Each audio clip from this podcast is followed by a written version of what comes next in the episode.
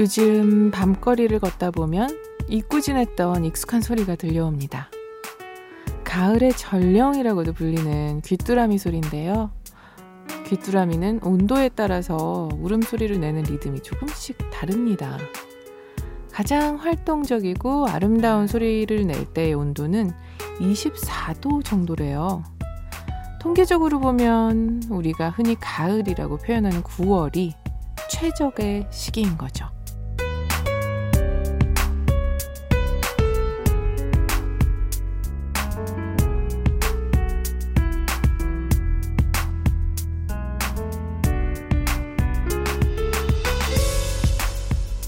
만에 들려오는 반가운 귀뚜라미 소리와 함께 올해도 어김없이 가을이 왔습니다. 귀뚜라미 울음소리가 가장 아름답게 들려온다는 9월의 첫날, 우리의 가을도 아름답기를 기대해 봅니다. 안녕하세요. 여러분께 보내는 154번째 밤편지, 저는 김이나입니다.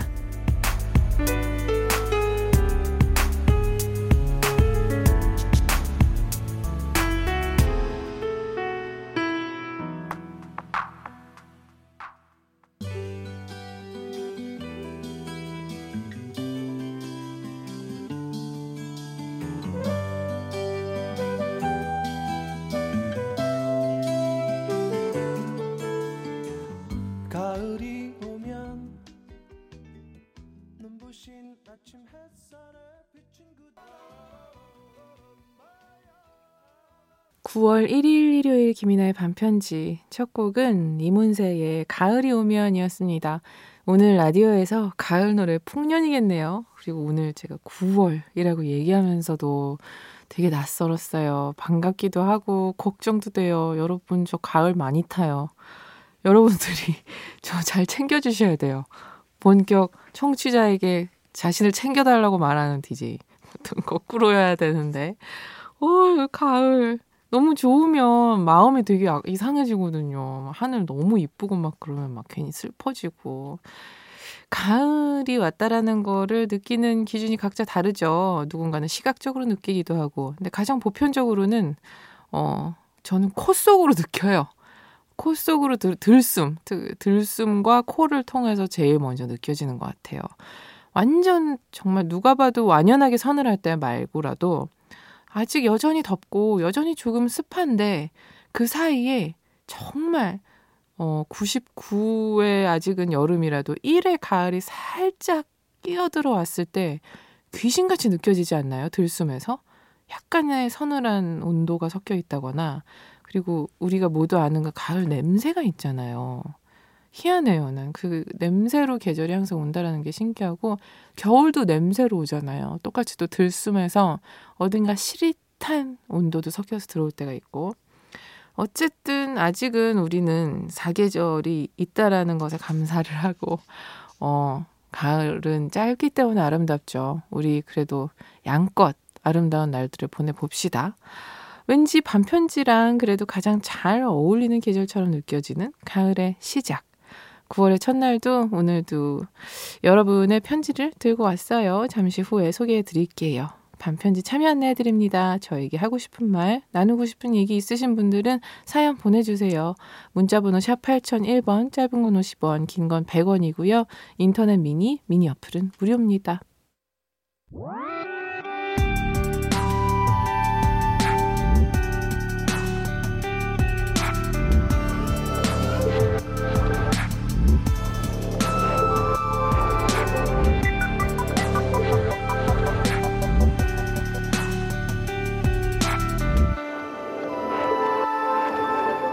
김이나의 밤편지.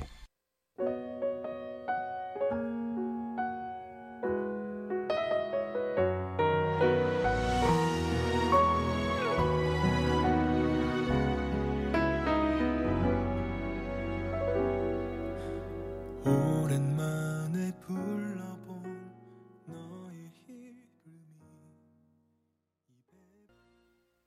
김이나의 밤편지, 박재정의 다시 태어날 수 있다면 듣고 왔습니다. 사연들 만나볼게요. 9742님, 밤디, 저 이번 학기 수강 신청 시간표를 짜고 있는데 너무너무 고민입니다. 주 4일만 학교를 가면 4일 내내 밥 먹을 시간도 없이 바쁘고 5일을 나가자니 매일매일 여유가 있긴 한데 매주 금요일마다 고통받을 것 같고, 제 친구들은 무조건 금요일 수업을 빼는 게 맞다고 하는데 아직도 결정을 못했습니다. 지금 선택으로 한 학기 내내 저의 운명이 결정될 걸 생각하니 쉽게 판단이 안 서네요. 밤디 생각은 어떠세요?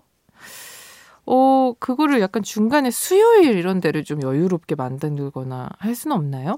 그러면 중간에 약간 쉬어가는 날이 하루 있으면 일주일이 되게 여유롭게 가는 것 같은데, 저는 그 평소에 패턴이 어땠는지를 잘 생각을 해보세요. 그 좀 하루에 금요일에 받는 고통에서 오는 스트레스와 또 막 너무 4일 내내 막 쳇바퀴 굴리듯이 바쁜 다람쥐가 되는 게 더 스트레스인 건지, 그 둘 중에 어떤 스트레스가 9742님을 더 고통스럽게 만드는지를 여태까지 살아온 패턴을 통해 정답이 나올 거거든요. 그에 따라서 좀 해보시면 어떨까 싶고, 저는 저 같은 경우라면 5일을 해서 좀 여유롭게 중간에 딱 주에 한 중앙에 끼워 넣어서 거의 이것은 학교를 나오는 것도 아니요, 안 나오는 것도 아닌 그런 날을 하루 넣어둘 것 같네요. 5010님은요. 여름 내내 열일하느라 연차가 잔뜩 쌓여 있었는데요. 제발 좀 쉬라는 상사의 말에 얼마 전에 연차 내고 엄청 여유로운 평일 오후를 보냈어요. 늦잠도 자고 일어나자마자 여유롭게 커피도 내려 먹고 뭐랄까 고민하다가 말로만 듣던 만화 카페에 다녀왔습니다. 저는 어릴 때 다니던 만화 대여점을 생각했는데 아니더라고요. 완전 신세계. 그동안 못 본 웹툰들도 만화책으로 보고 어릴 때 봤던 만화들도 찾아서 추억 여행도 하고 정말 꿀 같은 연차였습니다. 저도 굉장히 가보고 싶어하는 곳 중에 하나가 요즘 만화 카페거든요. 엄청 잘 해놨다고. 그리고 공간도 막 숨어있는 공간처럼 만들어놔서 요새처럼 거의 막 반 누워서 볼 수 있고, 음식도 너무 맛있는 거 많고, 그래도 뭐니뭐니도 그거 있었으면 좋겠어요. 그 옛날식 배달 그릇 보면 초록색에 흰색으로 막 불규칙하게 무늬 들어가 있는 거, 옛날 분들이라면 그 그릇 뭔지 아실 거예요. 짜장면이나 라면 같은 거 나올 때 그 초록색 이상 그릇에 담겨 나오는데 거기에 끓여다 주는 라면을 만화 카페에서 먹는 것. 저의 로망 중에 하나입니다. 저도 한번 가보고 싶어요. 노래 2개 들어볼까요? 우효의 꿀차, 이어서 조정치의 헤어져서 좋은 일들. 하루는 차를 마시려고 했어. 물을 끓이려고 주전자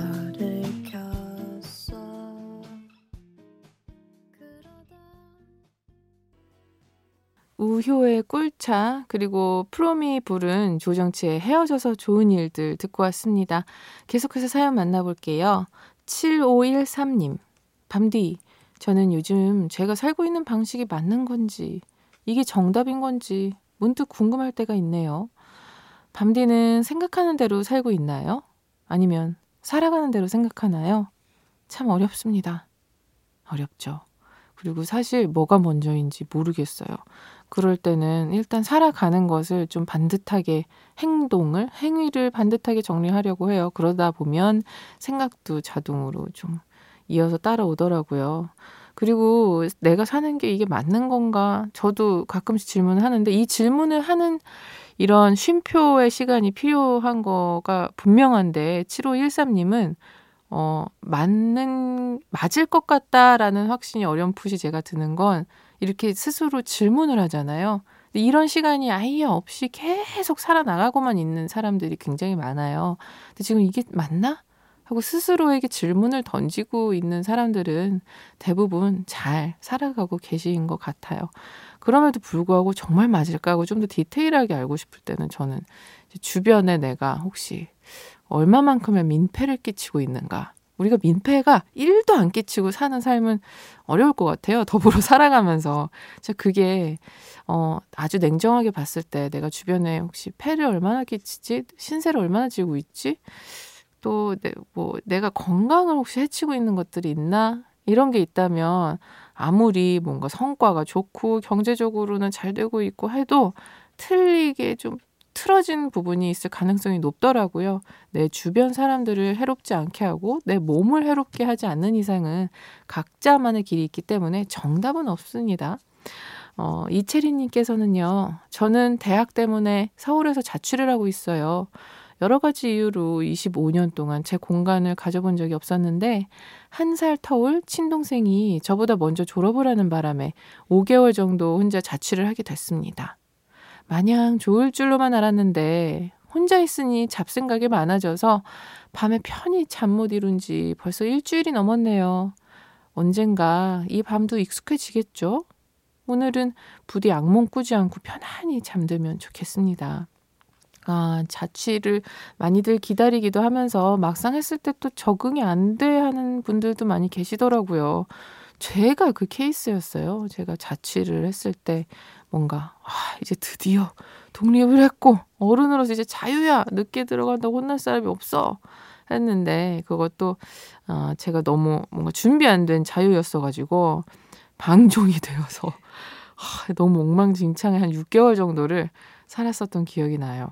그래서 그때 뭔가 정신적으로도 문제가 있었던 것 같아요. 막 아무것도 손을 대지도 않고 식사도 너무 안 좋게 하고 그러다가 다행히 나중엔 정신을 차리고 좀 자유와 어느 정도의 나와 스스로 약속도 만들고 하긴 했었는데 처음에는 누구나 다 그렇게 흔들리는 기간이 있는 것 같아요. 혼자 선다라는 게 생각보다 상상으론 좋지만 쓸쓸한 시간이 갑작스럽게 많아지는 거니까 좀 적응기라고 생각하시면서 마음의 여유 가지시고 악몽은 정말 안 꾸셨으면 좋겠네요. 그러면은 이채린이 이 노래 들으면서 주문 외우시라고 노래 들려드릴게요. 커피소년의 행복의 주문. 버스에서 택시에서 차가 용안에서 주방에서 혹은 야근하고 있나요? 어깨는 축 처지고 다리는 쑤셔오고 머리는 천근만근 마음도 누르는데 내 속삭임으로 행복의 주문 걸어 그대 맘을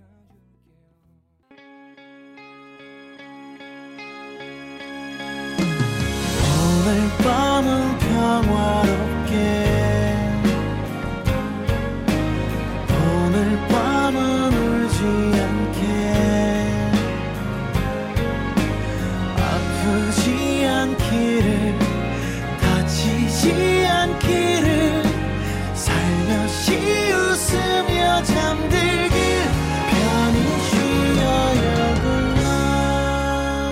너에게 전하는 내 마음속 이야기 김이나의 밤편지.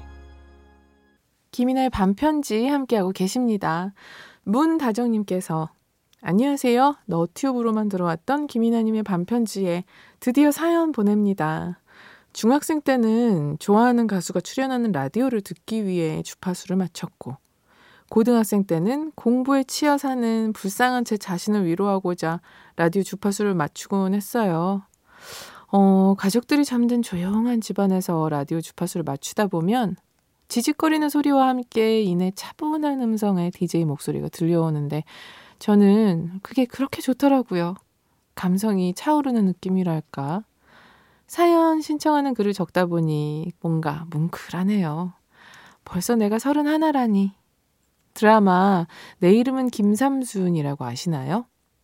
김선아, 현빈 배우님이 주연으로 나오셨던. 어릴 때 그 드라마를 보면서 30살이면 어른이고 아줌마 아저씨구나. 나도 저 나이가 되면 저런 모습일까? 하는 생각을 하곤 했는데 제가 삼순이보다 1살 더 많은 언니래요. 31살에 제가 보니까 삼순이는 어린 나이에 스펙이 좋고 꿈도 있는 멋진 여성이었어요. 어릴 땐 이런저런 어른이 절대 되지 말자며 몇 번이나 다짐하고 되새기곤 했었는데 사회생활이라는 게 녹록치 않네요. 일을 하다 보니 시간이 없어요. 이것은 게으른 자의 변명. 멋진 어른이 되자는 나 자신과의 약속은 결국 지켜지지 않았지만 웃긴 게 멋진 어른이란 게 뭘까? 어떤 걸까? 싶기도 해요. 속세에서 벗어나 해탈의 경지에 이르러야 멋진 어른이 되는 건가요? 본론은 이제라도 버킷리스트를 만들어 하나씩 이뤄가고 있는 저에게 응원의 한마디 부탁해요. 멋진 어른이란 무엇인지 이나님의 생각도 궁금합니다. 아, 정말 이름처럼 다정하고 긴 사연 너무 감사합니다. 멋진 어른이란 정말 뭘까요? 근데 누구에게나 마음속에 멋진 롤모델이 있는 것 같은데요. 그거를 어릴 때 누구를 제일 먼저 멋있다고 생각했느냐가 되게 중요한 것 같아요. 그래서 막 뭔가 막 스웩이 넘치고 막 엄청나게 돈이 많아서 막 그런 거를 멋있다고 생각하고, 또 누군가에게 굉장히 갑질하는 걸 보면서 조금 움츠러들지만 거기서 묘하게 되게 저게 멋있다라고 생각하는 사람들도 꽤 많잖아요. 잘못 생각하는 것이지만 그런 거라든지 뭔가 무리의 우두머리 이래서 누군가를 막 누르고 이런 거를 멋있다고 생각하는 사람들도 있는데, 그게 꽤 커서도 영향을 미쳐서 그게 올바르지 않다라는 걸 알면서도 자기도 모르게 그런 사람이 되어가는 것 같더라고요. 그래서 우리는 끊임없이 나이가 들어서도 무엇을 멋지다고 생각하느냐를 계속 재정비를 해야 되는 것 같아요. 저는 멋진 어른 뭔지는 모르겠지만 이렇게 계속 좀 유연하게 변해갈 수 있는 사람이 멋진 어른 아닐까요? 우리는 나이가 들수록 변하는 부분이 점점 줄어들잖아요. 고착화되어가는 굉장히 고인물이 되어가는 건데, 그럼에도 불구하고 잘못된 부분을 인정하고 거기를 고치고 또 예쁜 부분은 예뻐할 줄 알고, 현재까지로서의 저는 그런 게 멋진 어른인 것 같아요. 문다정님, 저와 함께 멋진 어른으로 자라나 갑시다. 노래 들려드릴게요. 태희의 같은 베개, 그리고 지아의 물끄러미.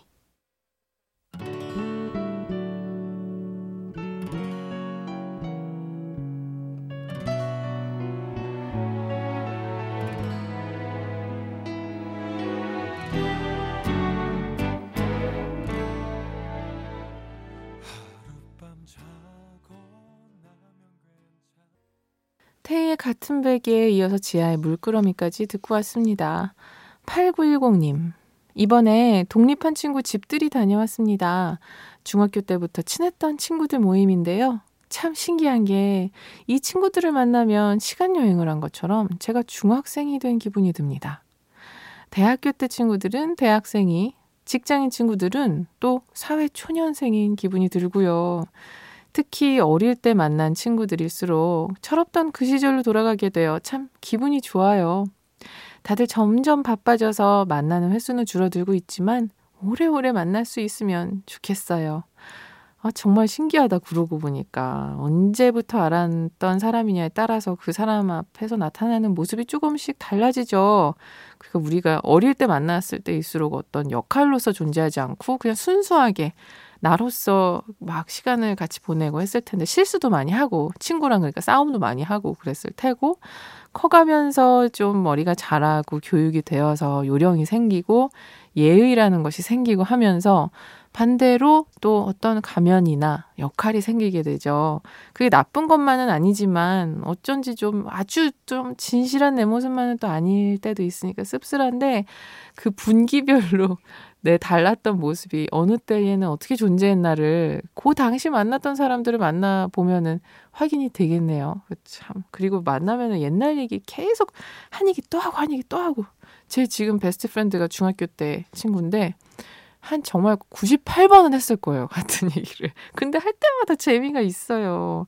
이게 그 나이가 뭐 할머니, 할아버지들도 그런다는데 그 가기 전에도 벌써 그런 것 같아요. 5872님께서는 밤디, 지난주부터 여자친구랑 명화 그리기 취미 수업반에 들어갔어요. 주말마다 맛집 데이트를 했는데 그것도 매주 하다 보니 질리더라고요. 뭔가 생산적인 일이 없을까 찾아보다가 선택하게 된 건데 이게 약간 중독 같아요. 회사에서 일하면서도 머릿속에 제가 색칠했던 명화들이 둥둥 떠오르네요. 밤디는 개인적으로 가장 좋아하는 명화 있으신가요? 와, 너무 멋있다. 이것도 둘이 쿵짝이 맞아야 가능하잖아요. 사실 왜 이렇게 막 오래된 커플들이 권태 어떻게 극복하냐고 많이 질문 오시는데, 사실 그럴 땐 데이트 패턴을 바꾸는 게 좋은데, 그게 서로 이거 한번 해보자 했을 때 둘의 의지가 다 발동을 해줘야 되는 일인데 명화 그리기 이거 한번 해볼래 했을 때 여자나 남자 둘 중 하나가 뭐 이렇게 아 나는 그거 별로야 라고 할 수도 있는 거고 근데 좀 두 분이 이렇게 합의가 되신 거네요. 다행입니다. 그 중독성까지 있다니 생산적이어지셨네요. 저는 제가 가장 좋아하는 명화 딱 한 점 이런 거는 없지만 샤갈을 어릴 때 많이 좋아했었어요. 그 그림에서 오는 되게 사랑이라는 감정이 충만하다 못해 넘쳐서 흘러나와서 그려진 그림이 저는 샤갈 그림을 보면 그런 것 같더라고요. 우리 그럼 또 노래 들어볼까요? 태연의 사계랑 적재의 타투 들을게요. 사계절이 와 그리고 또 떠나 내 겨울을 주고 또 여름도 주었다 온 세상이던 널 보낼래 정말 너를 사랑했을까 태연의 사계에 이어서 적재의 타투까지 듣고 왔습니다. 모자란 사랑 고백이라는 걸 알지만 어쩔 수 없이 내 맘을 전하고 싶어 휴대폰을 꺼내 용기를 내요 어떻게 해야 할까 한참 망설이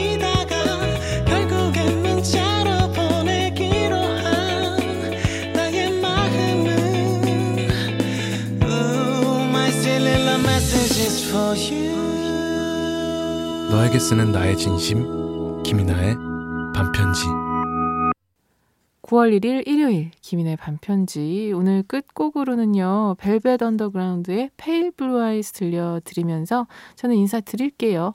지금까지 저는 김이나였고요. 내일도 편지 쓸게요.